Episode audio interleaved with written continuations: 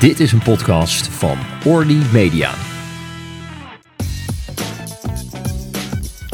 Dit is Gewrichtige Gesprekken. De reumatologische podcast waar we aan tafel gaan met bevlogen experts. Welkom bij Gewrichtige Gesprekken.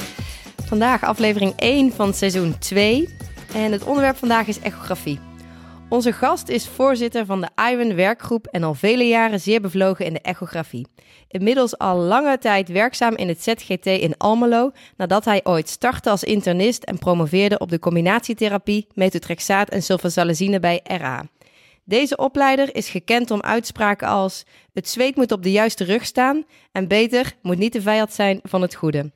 Anno 2023 denk je bij echografie in Nederland aan niemand minder dan Kees Haagsma. Welkom Kees. Dankjewel Aniek. Vandaag, eh, zoals ik heb gezegd, ga, gaan we het hebben over de echografie. We willen wat bespreken over echografie van de gewrichten, maar zijn ook heel benieuwd naar eh, echografie van de bloedvaten en hoe je dat in de dagelijkse praktijk uh, inzet. maar eerst wat meer over jou. ja, hoe en wanneer is echografie op je pad gekomen en wat trekt je hieraan? Nou, dat is eigenlijk vorige eeuw geweest, zo, eind jaren negentig. Um, toen kwam ik in aanraking, was ik in opleiding tot reumatoloog. Uh, en toen was er ook sprake van dat er echografie mogelijkheden waren.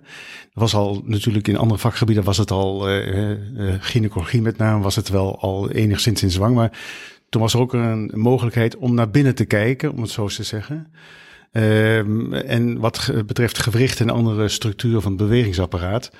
En dat vond ik wel interessant, zo, want ik vond altijd wel een van de leuke dingen van de reumatologie dat je met veel uh, eigen werk, zeg maar, lichamelijk onderzoek en anamnese een heel eind kon komen. Maar je kon alleen bij de oppervlakte blijven, uh, vooral wat betreft het lichamelijk onderzoek. En juist die echografie bood dan een mogelijkheid voor een blikje naar binnen zo. En dat uh, vond ik wel interessant. En, en hoe, hoe heb je dat dan geleerd? Want de, er was toen waarschijnlijk nog niemand die echt, eh, kon echoen qua Ik weet nog, in Noordwijkerhout ben ik naar een congres geweest. Uh, Nano Sven, een van de uh, zeg maar voorlopers in de echografie, die gaf dat samen met George Bruin toen een congres. En dat was een van de Europese congressen echografie. En toen dacht ik van, goh, daar ga ik naartoe en daar leer je dan wat van. En uh, toen ben ik uh, met de hoed in de hand naar uh, de radiologieafdeling gegaan of ik hun apparaten wel eens mocht gebruiken. Nou, dat keken ze met uh, nog wat een beetje scheve ogen naar mij. Zo, dat uh, een beetje oneerbaar voorstel bijna zo. Maar uh, aan de andere kant ken ik ze al langer. Dus was dat oké als het maar tussen de middag was en dat zij er geen last van zouden hebben. He, dus, en zo ben ik begonnen eigenlijk. En met patiënten te bekijken. Gewoon om eens, ja, god, wat, wat zie ik allemaal? En kun je er wat mee? En gaandeweg kan er voorzichtig wat onderzoek ook en wat meer kennis over echografie bij, van het bewegingsapparaat in, in de reumatologie. Meer dan twintig jaar geleden dus. ja, ja, ja, ja, Dat was ja. inderdaad voor de eeuwwisseling. Ja, ja. ja, nou, dan is het ook heel erg veranderd waarschijnlijk in, die, in al die jaren. Ja, met uh, alleen al qua apparatuur natuurlijk. Ja, ja, zeker. Kijk, en dat, ik, dat was dus een beetje verkennend. En uh, toen ging de eeuw voorbij. En uh, het begin van deze eeuw, 2005 eigenlijk, toen kregen we ons voor het eerst ons eigen apparaat. Met nogal wat overredingskracht uiteindelijk. en heb ik toch, uh, hebben we die apparatuur gekregen bij ons op de afdeling. En gewoon op de polykliniek. En dat gaf weer een nieuwe swing aan echografie, want dan kon je het direct inzetten. Hè. Het wordt wel eens, en dat is niet helemaal correct, maar voor een deel wel de, de stethoscoop van het bewegingsapparaat genoemd. Hè. En zo gebruiken we hem ook vaak hoor. Daar komen we vast nog even op terug. Maar uh, dus zo is dat, zich, heeft het zich ontwikkeld. En toen hadden we ook een uh, apparaat waar we toen heel blij mee waren. Want dat was een heel mooi apparaat. Achteraf denk je van nou is meer type sneeuwstorm zeg maar. En ja. dat je dan hier en daar een contour ontwaart. En daar probeer je dan wat chocola van te maken. Maar ja, zo uh, gaandeweg ontwikkeld. En nu hebben we echt state-of-the-art apparatuur. Ook voor wat je al noemde, die uh, echografie van de bloedvaten. Daar heb je echt al goede apparatuur voor nodig. En dat hebben we nu. En ja, dat is een wereld van verschil inderdaad.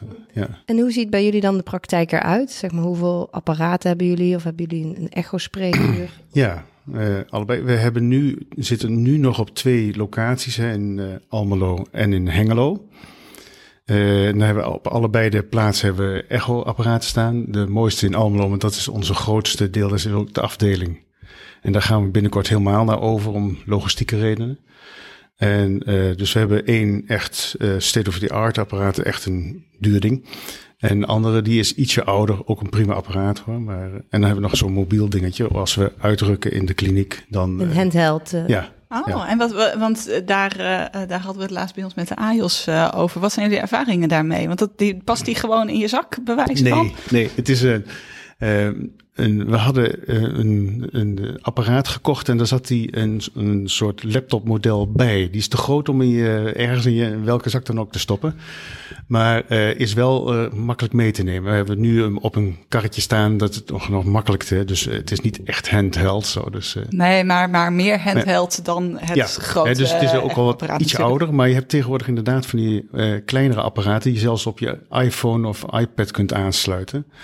En dat begint steeds meer uh, wat te lijken zo. Ja, ja, ja daar zie ik de internisten bij ons mee uh, uh, rondlopen. Ja, ja, ja, ja. het staat deftig ook. Ja, ja, zeker. En heb je de, zelf een aantal echografie-spreekuren of, of één ja. of twee in de week? Ja. ja, we hebben iedere dag eigenlijk een echografie-spreekuur. meestal duaal bemand door de reumatoloog in opleiding en de supervisor. En een enkele keer alleen reumatoloog. Maar uh, we proberen dat altijd uh, gecombineerd te doen, zodat zowel patiëntenzorg als opleiding daarmee gediend is. En dat is iedere dag eigenlijk. En we hebben ook alle dagen hebben we ook een mogelijkheid voor, dat is specifiek daarbuiten, is voor de GCA, RCA-echo. dus er, als mensen met een veronderstelde reuscelarteritis komen, dan is er altijd een plek ingeruimd in het spreken. Dus uh, mensen die daar, uh, van mijn collega's die er ook in geschoold zijn, die kunnen dan uh, zo'n patiënt per acuut zien, bij wijze van spreken. Ja. Ja, daar komen we later op terug. Ja. Daar willen we zeker meer van weten. Oké, okay.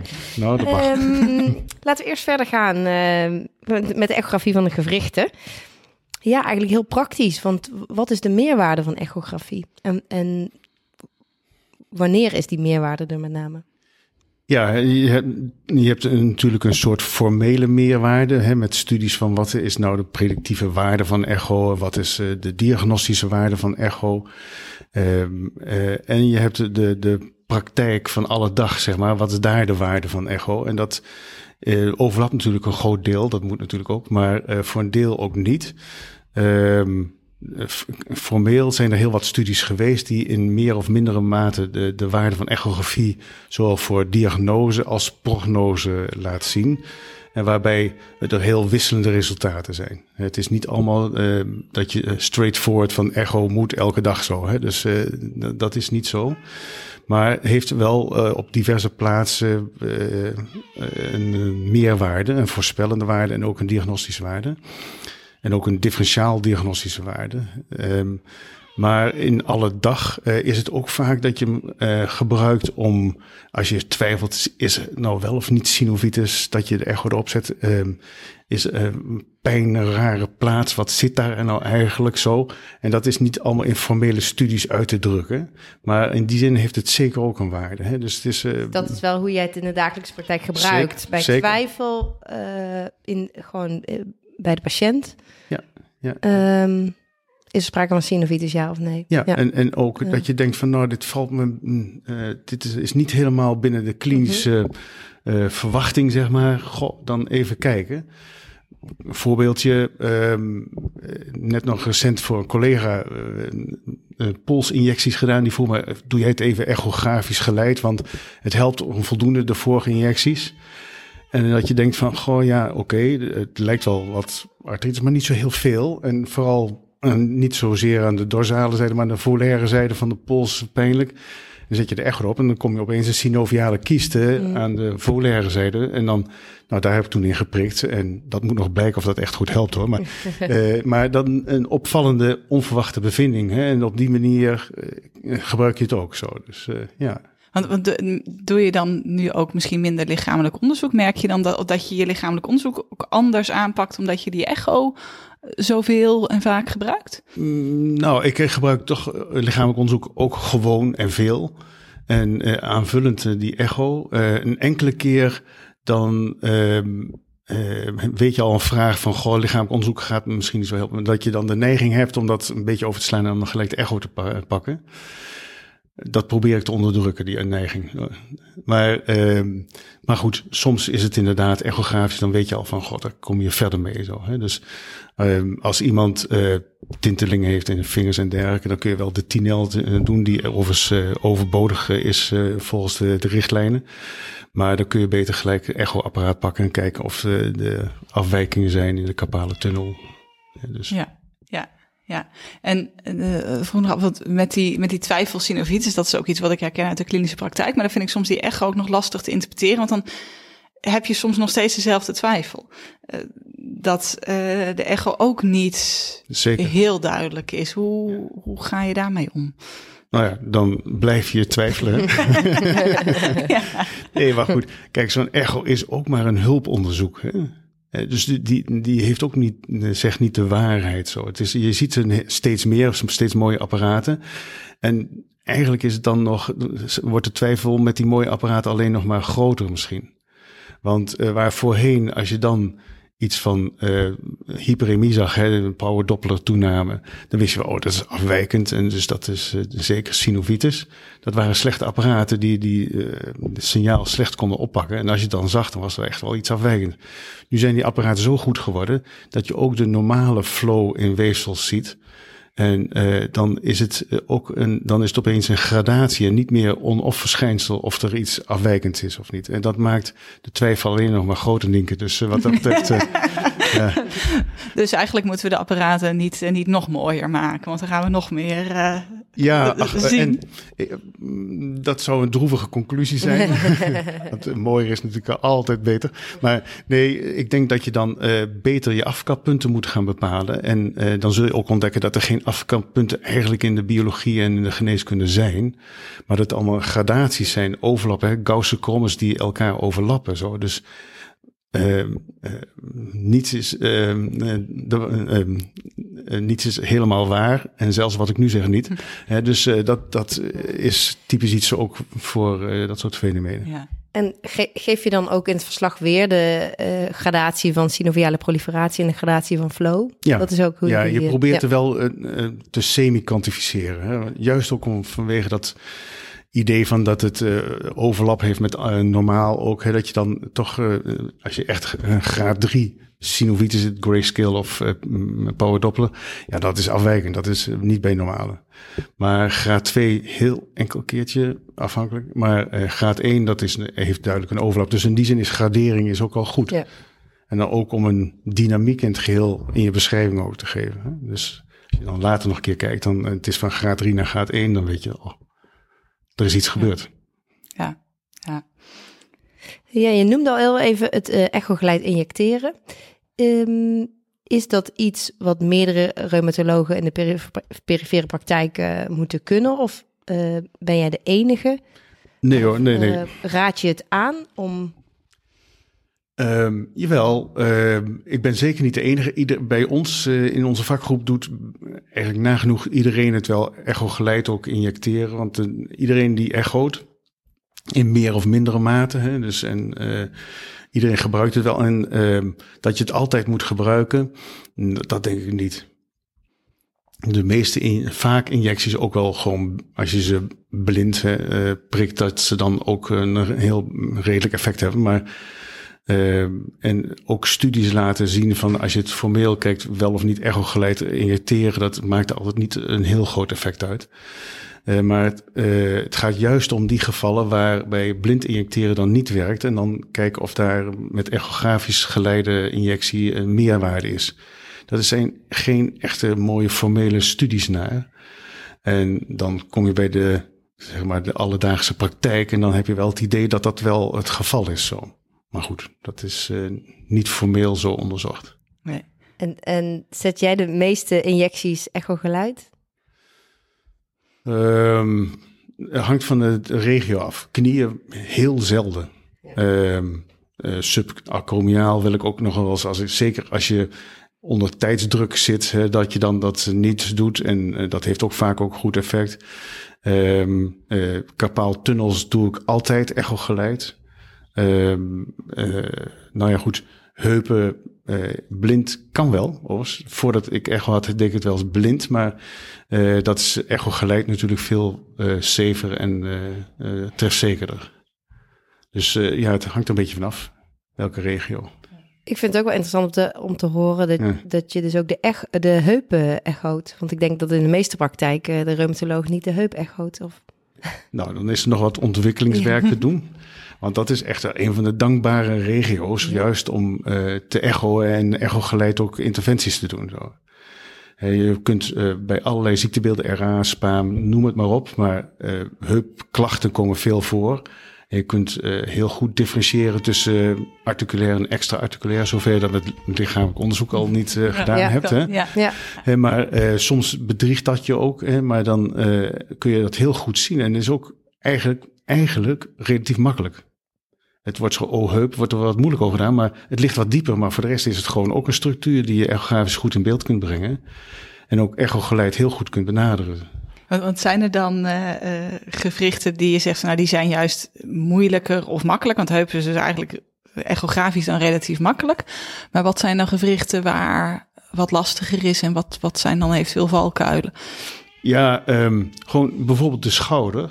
Uh, dan word je veel, al, in het begin geleerd en heb je een bepaald protocol voor hoe je dat moet doen. Maar af en toe vind ik dat nog knap lastig om dat te interpreteren wat afwijkingen zijn. Ook uh, het bandapparaat eromheen is uitgebreid. En uh, de capsule, uh, capsulaire structuren. En, dus dat vind ik soms nog wel lastig om te interpreteren. Maar dat is meer interpretatieproblemen. Uh, befaamde onderste spronggewicht, hè, dat, uh, hoe, zoek je dat ook alweer en zo. Dat is lastig. Hoewel, als je dan wat trucjes weet, dan blijkt dat ook wel weer enigszins mee te vallen. Maar dus uh, zo verschilt dat per gewricht. Dus er zijn een aantal makkelijkere en moeilijkere plekken, zeg maar, om te echograferen. Ja, ja, ja. En, en wat, wat verwacht je of wat vind je eigenlijk dat de gemiddelde reumatologische praktijk Nederland zou moeten kunnen of moeten doen? Moet iedereen zoveel echo als dat er bij jullie in Almelo gebeurt? Want ik denk, denk dat er weinig ziekenhuizen zijn die dagelijks echo-spreekuren uh, hebben. Ja, nou ja, goed. Eh, en wij gebruiken het inderdaad een beetje als de stitskop van het bewegingsapparaat wel. dus um, als ik denk van, hé, gatsie, uh, wat zit er nou aan de hand?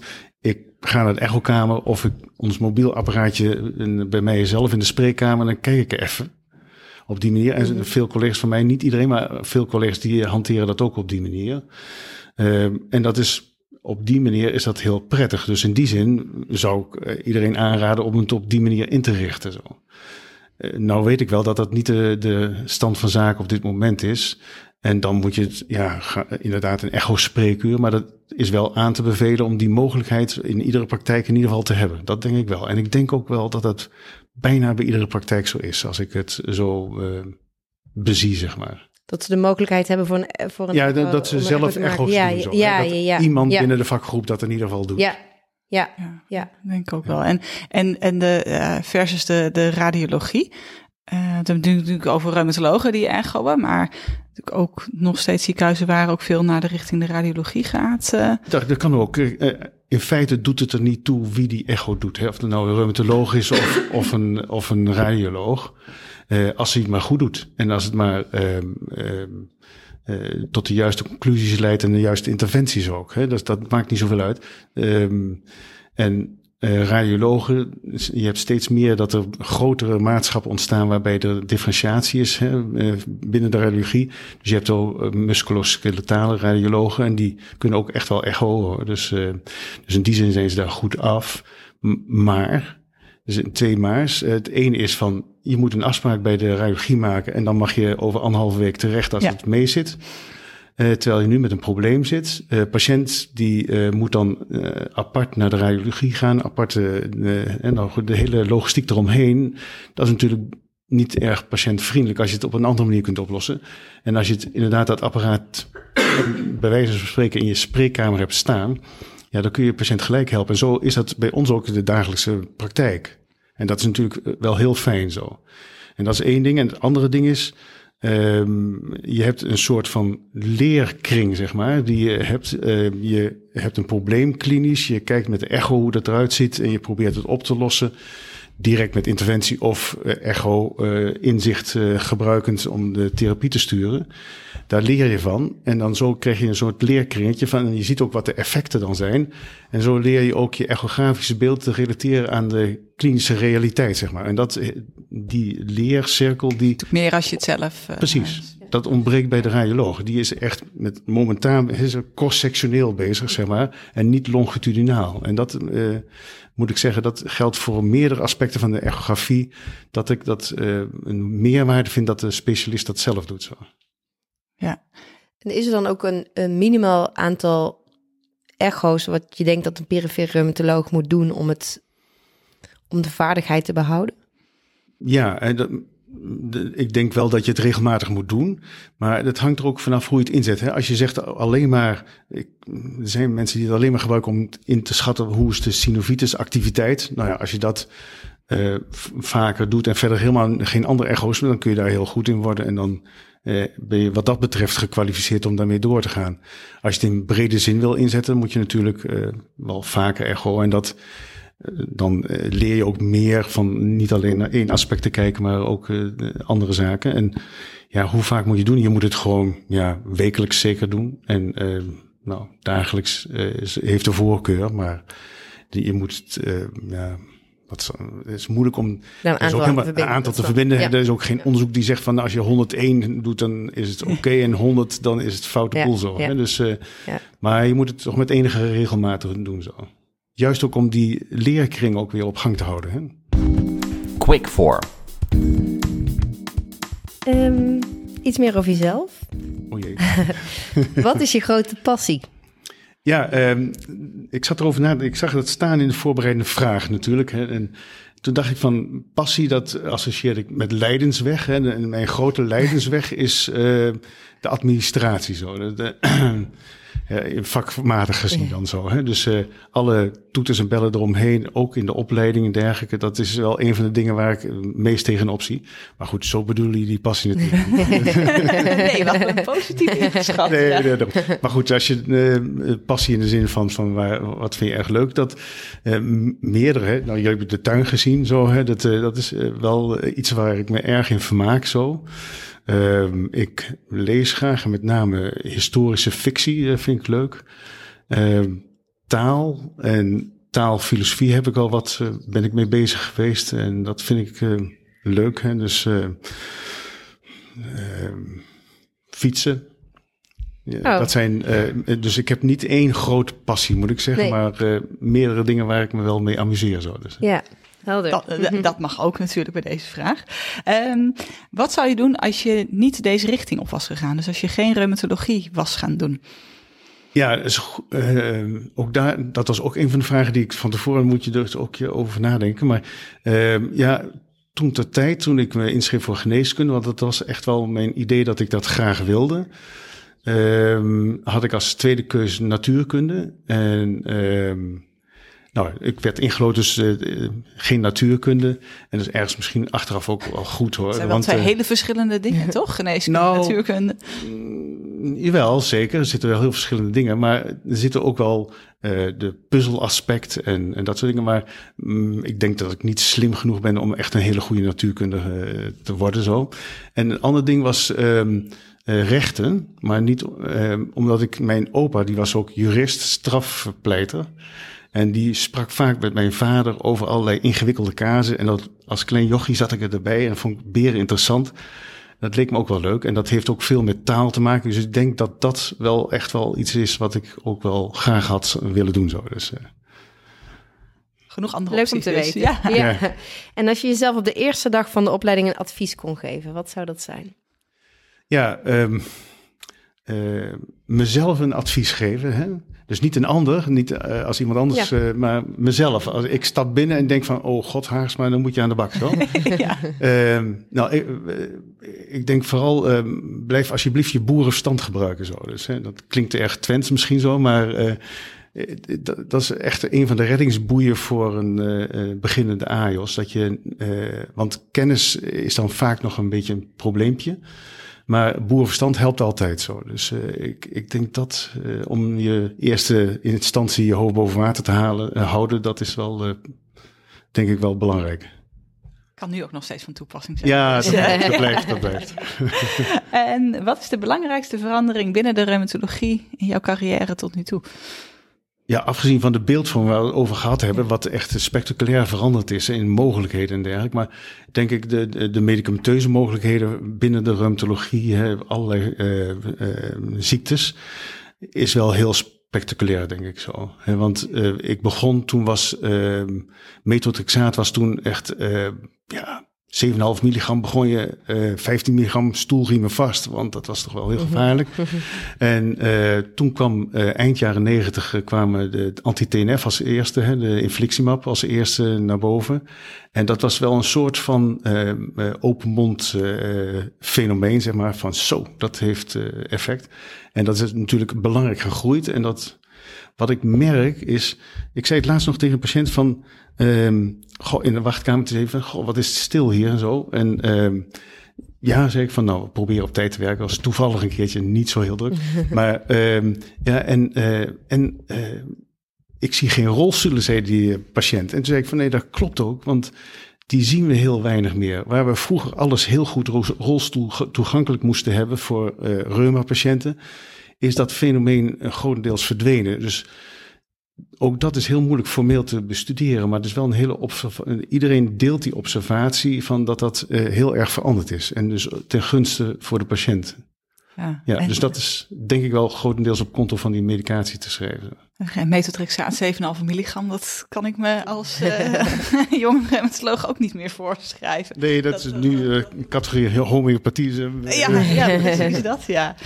Ja, en dan gaan we weer, weer terug naar de, de echo en de beeldvorming. En dan uh, wilden we het graag hebben over de GCA, want dat is volgens mij ook een van jouw uh, grote liefdes ondertussen ja. uh, zo ongeveer geworden. Ja. Um, maar dan eerst maar even een beetje bij het begin te beginnen.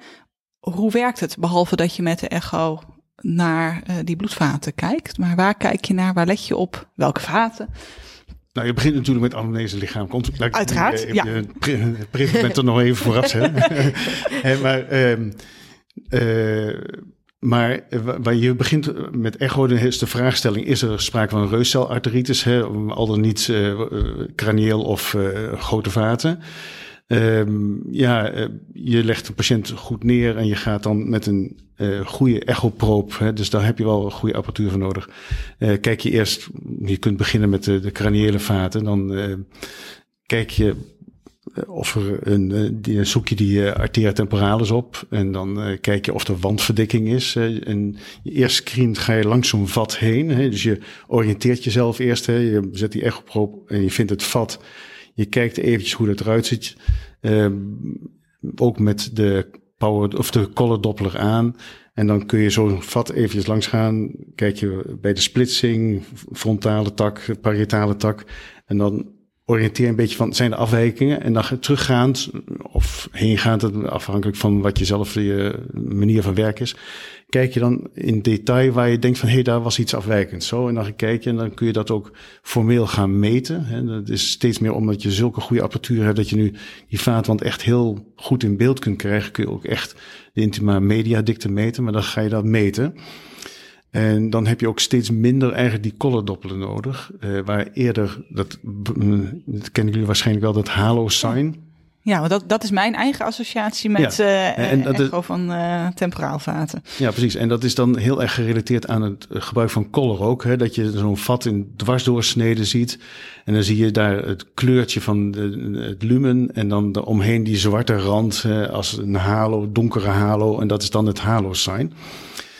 Um, nu is het vaak dat je die kleur niet meer nodig hebt uh, en dat je zo dwars als longitudinaal kun je die vaatwand in beeld brengen en kun je ook die dikte echt gaan meten. Dus dat is steeds, dat zal steeds meer zijn dat je dat gebruikt ook en ook uh, uh, om dat het veel minder afhankelijk is van instellingen.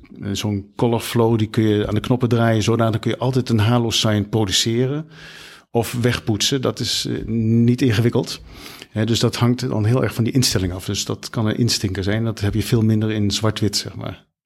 En dat, als ik denk aan die wanddikte, dan is dat dan ook veel beter, uh, ja maar zeggen, representatief met als je een biopt zou nemen? Er zijn wel studies gedaan van helpt de echo bij uh, de, de, accuratesse van een uh, arteria temporalis biopsie. Dat lijkt wat tegen te vallen, zo je wil.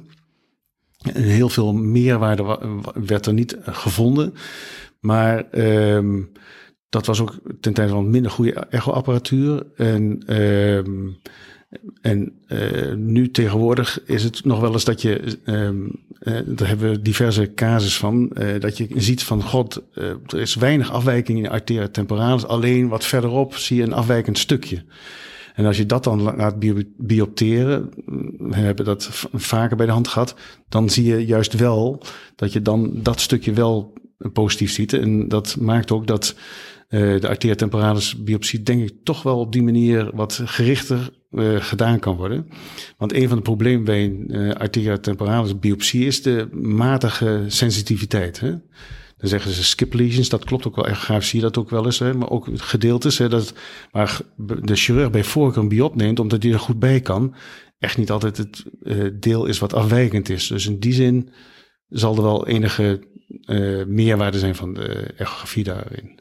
Wat zijn er dan chirurgen in de praktijk die echo gebruiken om het biopt uh, nee. al te sturen? Nee, nee. Maar dat doen wij. Wij hebben. Ja, jullie doen uh, dat zelf. Watervaste stiften helpen heel erg. Dus dan zet je een stipje op uh, het plekje waar je denkt van dat is gunstig om te biopteren. En dan kan de chirurg binnen het stipje proberen daar de arteria temporalis te vangen. Zo. Dus, dus de positief voorspellende waarde of de negatief voorspellende waarde is eigenlijk te slecht om het van de biopt af te zien. Maar je zegt de echografie gebruiken wij met name om de juiste plek voor het biopt te vast te stellen. Uh, nee, eigenlijk niet. Oh. nee, wij gebruiken heel weinig nog meer de arteria temporalis biopsie. Ja, dus het heeft wel een duidelijk grotere ja, ja, rol dan, ja, ja. dan... Ja, maar het is omdat je specifiek vroeg waar kan het behulpzaam zijn. Ja. Maar nee, uh, wij gebruiken uh, uh, eigenlijk als eerste onderzoek. Hè, dus, en als het duidelijk afwijkend is, dan klaar. Als er een, een anamnese is die met e een lichamelijk onderzoek met enige waarschijnlijkheid uh, Grote a priori kans. Ja, dat je de, de 50-50 kans, hè, dat is al uh, methodologisch het beste punt, zeg maar. Dat je de meeste meerwaarde van aanvullend onderzoek hebt. Maar als dat in daarom trend ligt en je ziet het duidelijk positief, hè, duidelijk afwijkend, dan is het klaar. Dan zeggen we, dit is een arteritis temporalis of een reuscelarteritis en dan ga je behandelen. En dat kan ja. dus heel snel zijn. Hè? Dus de patiënt komt binnen met klachten, doorgestuurd door de huisarts of iemand anders. Uh, je doet de echo en uh, een uh, uurtje later staat de patiënt met alles erop en eraan met het recept van de prednison in de hand en naar de apotheek of opname als er dreigende lesies zijn, zeg maar. En dat is jullie fast track, denk ik. Als ja, ik dit dat is ook die fast track. Ja. Hè? Dus, en, uh, dus in die zin, als je kijkt van hoe gebruik je het echo, dus ook als je gaat beginnen. In het begin heb je, ben je minder zeker van je echografische bevindingen. Dus dan gebruik je hulponderzoeken zoals een biopsie. Maar, en dan, maar naarmate je vordert, is dat gebied wat je zeker bent, wordt groter. Dus als je een grotere waarschijnlijk, vooraf waarschijnlijkheid hebt en je vindt een positieve echo, nou, dan kun je al snel eigenlijk al besluiten dat is genoeg. Even zozeer als er een uh, geringe kans is en dat is een negatieve echo, dan kun je ook zeggen, dan hoeft er verder geen onderzoek ja, te dat, gunnen. Dat, dat, dat, is een gebied. benieuwd naar. En dat ja. in het begin, als je weinig ervaring hebt met de echografie, dan zijn dat twee randgebieden. En hoe meer ervaring je met echo hebt, hoe uh, kleiner, groter die randgebieden worden. En dan wordt dat gebiedje waar je wel uh, met name arteria temporalis biopsie nodig hebt, steeds kleiner. Want, want hoe, hoe doen jullie dat dan inderdaad als de echo negatief is? Is het dan ook klaar? Of zijn dat de mensen waar je dan alsnog wel voor een biop bijvoorbeeld gaat? Nou, we proberen echt dat wel in dat model van uh, Bayesiaanse model te denken. Hè, met voorafkansen en achterafkansen. Als de voorafkans uh, heel klein is en echo is negatief, wat ik al zei, dan ben je klaar. Ben je ook klaar. Maar ja. als je twijfelt, als de voorafkans toch een redelijk groot is en echo is negatief, ja, dan moet je toch oppassen dat je niet uh, al te stoer bent en zegt van nou, het zal niet zo, want dat kan vervelende consequenties hebben. Dan heb je een, dan doe je een tweede onderzoek. En dat kan een biopsie zijn. Afhankelijk van wat er in je eigen ziekenhuis voorhanden is. Maar we hebben ook de MRI tot onze beschikking. Dus dat uh, MRI met een speciaal protocol van de arteriële vaten van het hoofd, uh, ook de temporaalvaten, dat kunnen we doen. En dat is dan, kan dan een bevestiging of een, als dat ook negatief is, dan wordt de kans nog weer kleiner. Post-hoc kans wordt nog weer veel kleiner. En dan kun je zeggen van nou, die is klein genoeg, nou hou ik op. Die is dus, ook op korte termijn beschikbaar, die MRI? Uh, ja, zei hij wat twijfelachtig. Maar dat wisselt. Okay. dat, eh, want ja. die MRI is een heel gewild apparaat natuurlijk. En die is dan bezet. En we proberen hem dan tussendoor te prutsen en zo. Maar we hebben wel afspraken dat het in principe binnen drie dagen zou kunnen zijn. Maar de praktijk leert dat dat niet altijd mogelijk is. Zo. Dat is dus dat is jammer. Maar nou goed, en dan heb je ook nog de PET-scan. Dus die, daar, ook daar hebben we afspraken gemaakt in het kader van die fast track uh, clinic. Uh, maar, uh, dus daar kunnen we ook relatief snel terecht. Met enige mits soms. Maar uh, op die manier, dus je denkschema is voor uh, onderzoek uh, en anamnese, dan eerst echografie. Geeft dat een onvoldoende zekerheid, dan ga je naar een tweede onderzoek. En dan probeer je alsnog die zekerheid te krijgen. En wat maakt dan de keuze voor die MRI of de PET? Um, als het uh, dominant craniële verschijnselen zijn, nu nog is de pet daar minder sensitief in. Zo, hè? Dus, want uh, je, misschien dat je die plaatjes een beetje voor ogen hebt, maar dat brein dat geeft enorm veel mm stapeling van FTG. Dus dat uh, drukt alle signaal van zo'n arteria temporalis een beetje weg, maar dat ook is aan het verbeteren. Hoor. Maar ja, dus dan doe je het liever een MRI. En als het grote vaten, vasculitis, arteritis de vraagstelling is, dan is PET een heel prima onderzoek. Zo. Ja. En zijn er nog meer bloedvaten die jullie echoen? In deze Behalve de temporaalvaten? Ja. Ja, heel... Nee. uh, jawel hoor. Uh, standaard is temporaalvaat, hè, dus uh, de, de communes en de parietale en de frontale tak. En daarbij de echo van de oksels, de arteria axillaris dat is het standaardprogramma. Dat is het minimumprogramma wat je wel moet doen, want dat blijkt ook een duidelijke meerwaarde, een diagnostische meerwaarde hebben als je die uh, er ook bij doet. En sterker nog, voor beginners zou ik uh, adviseren om daarmee te beginnen, want zo'n groot vat, die zie je, kun je nog wel eens vinden zo. Hè? Dus, uh, en dat is ook wat makkelijker dan te interpreteren en te meten. Want, want je kijkt dan naar dezelfde dingen als dat je bij de craniële vaten kijkt. Ook die wanddikte. Je hebt een bloedvat en die heeft een wand en daar kijk je naar hoe dik, dik die is. Dan moet je het wel natuurlijk, eh, de afkakwaardes bij een arteria axillaris zijn anders dan van de temporaalvaten, want dat zijn echt kleine dingetjes. Maar eh, de, de, in essentie is de, de, de, de techniek hetzelfde.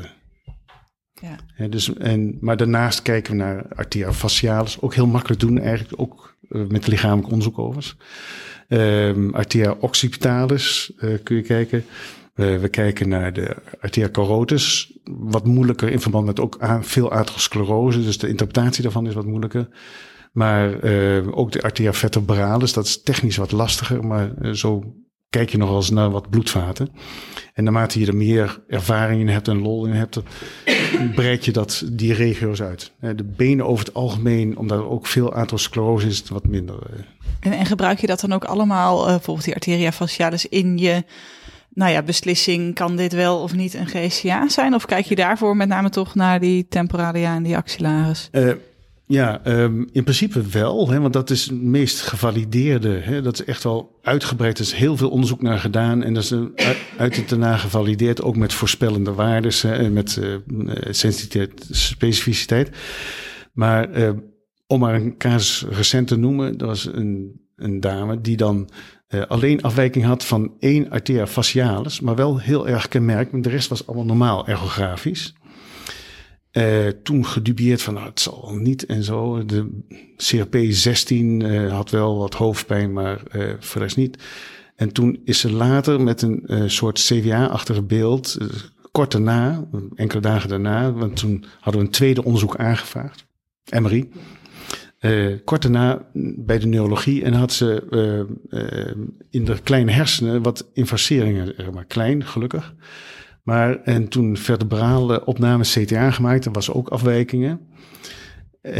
dat bewijst het ook niet allemaal, maar met elkaar was het voldoende om te zeggen van, goh, echt typische afwijking, één arteria facialis en dan die angio van de vertebralis. Ja, dat moet toch wel en er was geen uh, uh, belangrijke atherosclerose. Dat moet haast wel uh, een arteritis temporalis of een reuscelartritis zijn. En ook als zodanig behandeld. Dus dan ga je eigenlijk op grond van één echografisch afwijkend vaatje al toch conclusies trekken. het is een, dat daarin onderscheidt zich ook weer klassificatie en diagnose. Hè? Dus in dit geval diagnose toch waarschijnlijk een reuzelartritis. Uh, ondanks dat het niet voldeed aan de klassificatiecriteria. Omdat je ook geen alternatieve verklaring goed had zo. Dus ja, ja. Lang verhaal om uh, ja. korte vraag te beantwoorden. en, en, en hoe ziet nou die, die track over? Want we hebben het nou een aantal keer genoemd. En volgens mij weten we al dat het dagelijks een plek is. En dat je dus echo, MRI, uh, PET als soort van opstap hebt. En dan heel misschien een keer een biopt. Ja. Uh, maar zien jullie dus dagelijks mensen met een verdenking? Op een GCA? Ja, ongeveer wel zo. Dit is minstens een paar keer per week, zeg maar. En uh, ja, dat we, we vangen er ongeveer één uh, uh, patiënt met een uh, bewezen of een aannemelijk gemaakte RCA per week, twee weken. en ja, dus de fast track ziet er zo uit. huisarts of andere specialist die stuurt een patiënt door met een verdenking op een artritis temporalis. En ehm, dan is het eigenlijk zelfs in het weekend zo uh, dat we dan uh, naar het ziekenhuis gaan uh, of door de week gewoon dat we dan op die speciale plekjes dan zo'n patiënt zien en gelijk zo'n echo maken en dan kijken is dat een, inderdaad eentje of niet.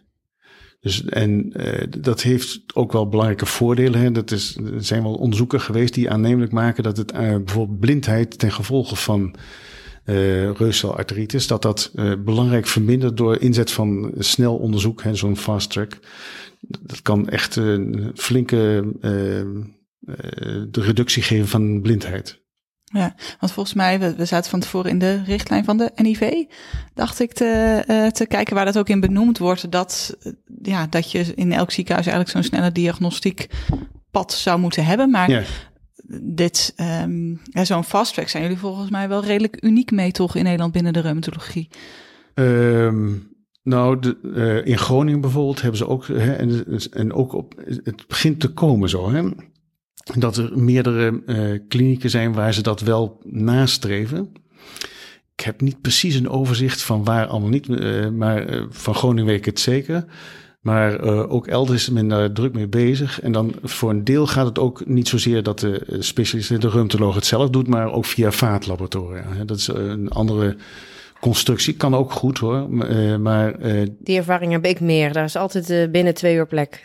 dat is altijd, gaat ook eigenlijk vrij snel goed door. Ja, ja nee, zeker. Ja. Dus als de vaatlaboranten die dat doen, die hebben vaak ook wel ervaring op andere manieren met vaten.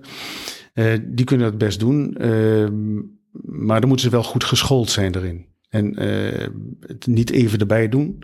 En ook uh, wat ik al zei, van die leercirkel, die ontbreekt dan vaak. Dus je moet echt goed opletten. Je moet ook als reumatoloog weten, wat kunnen jouw vaatlaboranten? Want uh, ja, halocyan, ja, nee, dat is het dan vaak hetgeen wat gedaan wordt. En dat is niet voldoende. Je kunt er veel meer uithalen. Ja, veel meer. En ook alle onzekerheid rondom zo'n halocyan, is het wel of niet aanwezig? Uh, je moet echt wel wat ervaring hebben en ook uh, ervaring gebruiken om meer te leren en zeker te worden en ook uh, trefzekerder te worden. En dat moet je wel vergewissen als reumatoloog, dat jouw vaatlaboratorium dat inderdaad zo'n leercirkel inderdaad heeft zo. Want anders is de betrouwbaarheid toch minder zo. Maar nogmaals, degene die het goed kan, die moet het doen. En dan maakt het niet uit wie dat doet zo. Nee, nee, als je er maar snel inderdaad terecht kan. En dus er meer wordt gekeken dan alleen een halo. Uh, ja. Uh, en, dus, en, dat je als reumatoloog dus weet, wat kan jouw vaatlaboratorium? En hoe moet ik hun uh, rapporten interpreteren en gebruiken? En, en waar uh, kunnen we vaatlaborant of wie dan ook op cursus sturen hiervoor? Moeten ze allemaal naar het ZGT uh, nou ja, kijk, bij jullie? Nou, we, we hebben inderdaad wat je, uh, dat weet je niet. Hè? Ja, dus, ik, ik zag hem laatst toevallig op LinkedIn voorbij Ja, ja nee, precies. We hebben, geven cursussen. Met de coronatijd was het even wat minder, maar cursus echografie diagnostiek bij reuzelartritis. En onze doelgroep is eigenlijk de reumatologen en reumatologen in opleiding. Uh, maar we hebben ook wel vaatlaboranten langs gehad. Die, in principe moeten die hun eigen uh, traject natuurlijk hebben en, of creëren. En dat is er maar mondjesmaat. Uh, dus wat dat betreft, het zou ook goed zijn dat ook de vaatlaboranten, de vaatlaboratoria ook en, en radiologen hun eigen leertraject zouden hebben. Want wij kunnen natuurlijk niet allemaal iedereen voorzien daarin. En, uh, maar goed, uh, die hebben we ook wel gehad zo. Maar, ja. Je benoemt een aantal keer het belang van een goed apparaat. Zijn, is daar voor de luisteraar nog een bepaald uh, kenmerk van? Wat, wat de minimale eisen zijn? In de techniek uh, duiken we nu. Uh, ja, ik, ik denk dat als het goed is, ja, je moet een handzaam uh, hoogfrequent proop hebben, dus 18 megahertz of hoger. Zo'n hockeystick geval of anderszins. Dat is wel heel fijn voor die temporale vaten, voor de kleinere vaten. En uh, je moet een goed uh, uh, proop hebben voor de grotere vaten. en ook de, zeg maar, de computer daarachter, die moet ook weer op orde zijn. De algoritmes moeten zodanig zijn dat ze dat goed kunnen verwerken. En ehm, ja, dus dat is heel prettig als je dat hebt. En dan kun je ook fijnzinniger meten. En dat is, dat is wel heel fijn. Nu is het zo dat je een soort escape is er wel voor mensen die niet zo'n heel prachtig mooi duur apparaat hebben. Uh, is met name als je kijkt naar weertechniek, maar het compression sign, dat is als je zo'n arteria temporalis bijvoorbeeld ziet hè, in dwarsdoorsneden. dan kun je dat, wat je noemde, dat halo sign, maar als je dan dat vat dichtdrukt, dan verdwijnt dan het bloedvat, het bloedsignaal, het stroomsignaal. En dan wat je overhoudt is in principe de dikte van de vaatwand maal twee ongeveer. En daar kun je wel iets van zeggen. En daar zijn ook wel studies naar, zei het niet heel veel studies, maar studies naar die laten zien dat je bij bepaalde afkapwaarden heeft dat een bepaalde sensitiviteit en specificiteit. En dat kun je ook met wat minder goede apparaten kun je dat wel goed doen hoor. Die, dat, uh, dus dat, is een soort van workaround, maar dat is niet ideaal, maar we geeft al een redelijke indruk zo. En dan, dan gaat het erom dat als je hem dus dan dat vat hebt dichtgedrukt, dat bij een GCA dan die, die totale wanddikte groter is. Ja, en wat je dan uh, normaal, als je zo'n uh, zo'n arteria temporalis transversaal treft en je drukt hem dicht, dan verdwijnt hij een beetje in de omgeving. Of je ziet er nog zo'n klein pannenkoekje zie je over. Uh, als zo'n vaatwand gezwollen is en, en verdikt en ook donkerder door toegenomen watergehalte, wat op de echo dan donkerder is, dan zie je, hou je een soort ovaal of bolletje over, eh, wat je dan samendrukt zonder bloedvatsignaal. En dat is wel duidelijk onderscheidend van een normale situatie. Tuurlijk zijn er allemaal en nogmaals, de, de biologie en de geneeskunde is allemaal uh, Gausse krommes, dus het is nooit zwart-wit. Maar dat geeft wel een redelijke indruk. Dus dan heb je ook weer die afkapwaarden die in eentje bij je helpen. De afkapwaarde in één studie was 0,7 uh, uh, centimeter, of uh, millimeter, sorry. Als dat overschreden wordt bij de temporaalvaten, dan heb je al een redelijke kans dat er uh, sprake is van een uh, arteriitis. Zo. Dus. Ja, maar zo heb je dan eigenlijk, als ik ook voor mezelf samenvat, halo sign kun je wel zien, maar moeten we misschien iets minder waarde aan hechten. Dan hebben we dat compression sign en maar vooral de wanddikte. Dat is waar, ja, uh, waar ja. we ook, uh, als je niet dezelfde echo doet, in een verslag eigenlijk... Ja, moet je goed opletten of ze dat gedaan of, of Of dat er überhaupt in staat. Ja. Om mee een te halo beginnen. sign mogen we wel waarde aan hechten, maar als het maar op een juiste manier uh, Ja, en eigenlijk is zo'n compression sign een halo sign minus het... minus de halo. De, mi ja. Nou, de, alleen de halo. Ja, ja minus, minus het bloed dan eigenlijk. ja. ja. Oké, okay, ja. was nog benieuwd, hoe zie je het voor je in, qua uh, toekomst voor echografie uh, bij GCA binnen de reumatologie? Of voor gewrichten. Of voor gewrichten, mag ook. um, ja, de techniek schrijdt vooruit ook. Hè? Dus uh, daar komen nieuwe toepassingen ook. Daar gaan we, zijn we zelf ook bezig om onderzoek op te zetten in, in ZGT. Uh, contrast uh, geholpen echografie. Hè? Dat we dan proberen met contrast niet zozeer de, het bloedvat zelf in beeld te brengen, maar vooral de vaatwand en eromheen de vaatwand. Je hebt ook de vasa vasorum. Hè? Dus het idee is ook dat die reustelartritis niet uh, alleen maar vanuit lume, maar ook van, juist vanuit de fase vasorum infiltratie is van ontstekingscompetente cellen, waardoor de, de ellende ontstaat. En dat je die uh, kleinere bloedvaatjes rondom zo'n groot bloedvat in beeld gaat brengen. En dat uh, proberen we middels contrastechografie, dat begint nu te komen. En er zijn ook al wat voorzichtig wat studies bij arteria carotis waar dat al in beeld is gebracht. En we hebben ook nu een gadget op ons apparaat, dat heet dan SMI, Superb Microvascular Imaging dat is natuurlijk een reclamepraatje van de fabrikant, maar het is wel zo'n, eh, dat, dat brengt nog uh, nauwkeuriger, trage flow in beeld. Wat je overigens ook bij andere eh, toepassingen kunt gebruiken.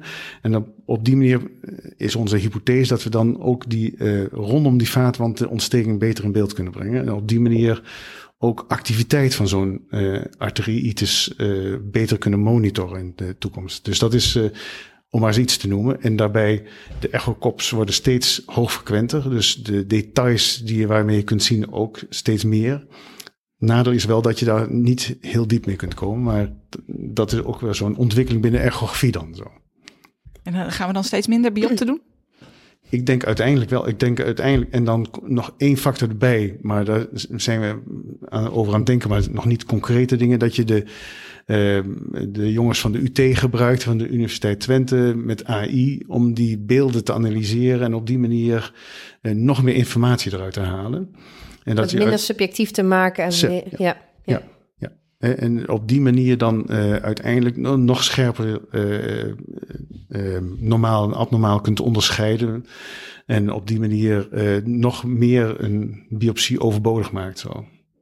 En dat tot droefenis van enkele die erg logisch georiënteerd zijn. maar, en het is ook wel lastig, want de, de chirurg krijgt ook minder ervaring ermee. Hè? Je ja. merkt ook dat ze. Dat, soms is het best lastig, maar dus dat wordt minder. Maar uiteindelijk kan ik me, als ik in de toekomst kijk, wel voorstellen dat het zonder biopt en dergelijke af kan. En daarbij worden andere beeldvormingtechnieken ook steeds beter. Hoor. Ook wat ik al, de PET die gaat steeds meer ook uh, andere dingen zien, kleinere vaten zien, beter differentiëren. Markers, hè, deze specifieke ontstekingsmarkers. MRI wordt ook beter. Hè. De 100.000 Tesla machines en dergelijke. Dus uh, dat zal ook een verandering brengen. Ja. En de en de gewrichten. En de gewrichten. Ja, um, um, ook daar zie ik daar wel dat je echografie, je kunt het beter, we kunnen door onderzoek beter de plaats bepalen van echo. Hè, van in voorspellende waarden hè, bij ongedifferentieerde artritis of gewrichtspijnen met alleen een ruimefactor. Uh, voorspelling naar de toekomst toe, dat zal beter kunnen, naarmate je ook meer uh, kunt zien in zo'n gewricht. Uh, dat dat een enorme vlucht zal nemen, dat weet ik niet hoor. Dat, uh, ik denk dat uh, wat dat betreft te, te ehm, weinig voorspellende waarde zal hebben om daar een enorme revolutie in te creëren. Zo. Dus de revolutie zit dan misschien toch meer bij de GCA. Als voor jou zo. daar, daar zie ik het meer, maar dat is misschien ook omdat ik me daar erg mee bezig hou, dat ik dat beter mhm. weet. Zo, dat zou ook best kunnen hoor. Dus ja. Duivelse dilemma's. Ja, dan hebben we voor de afrondende fase nog een aantal duivelse dilemma's waar we jou vragen te kiezen. Een lig- of wielrenfiets? Uh, lichtfiets. Kun je dan nog toelichten? Want ja, dat is geloof ik een van je hobby's. Ja, ja ik, nu niet meer. Maar uh, uh, ik heb ja, lange lichtfietsen, divers, een paar versleten.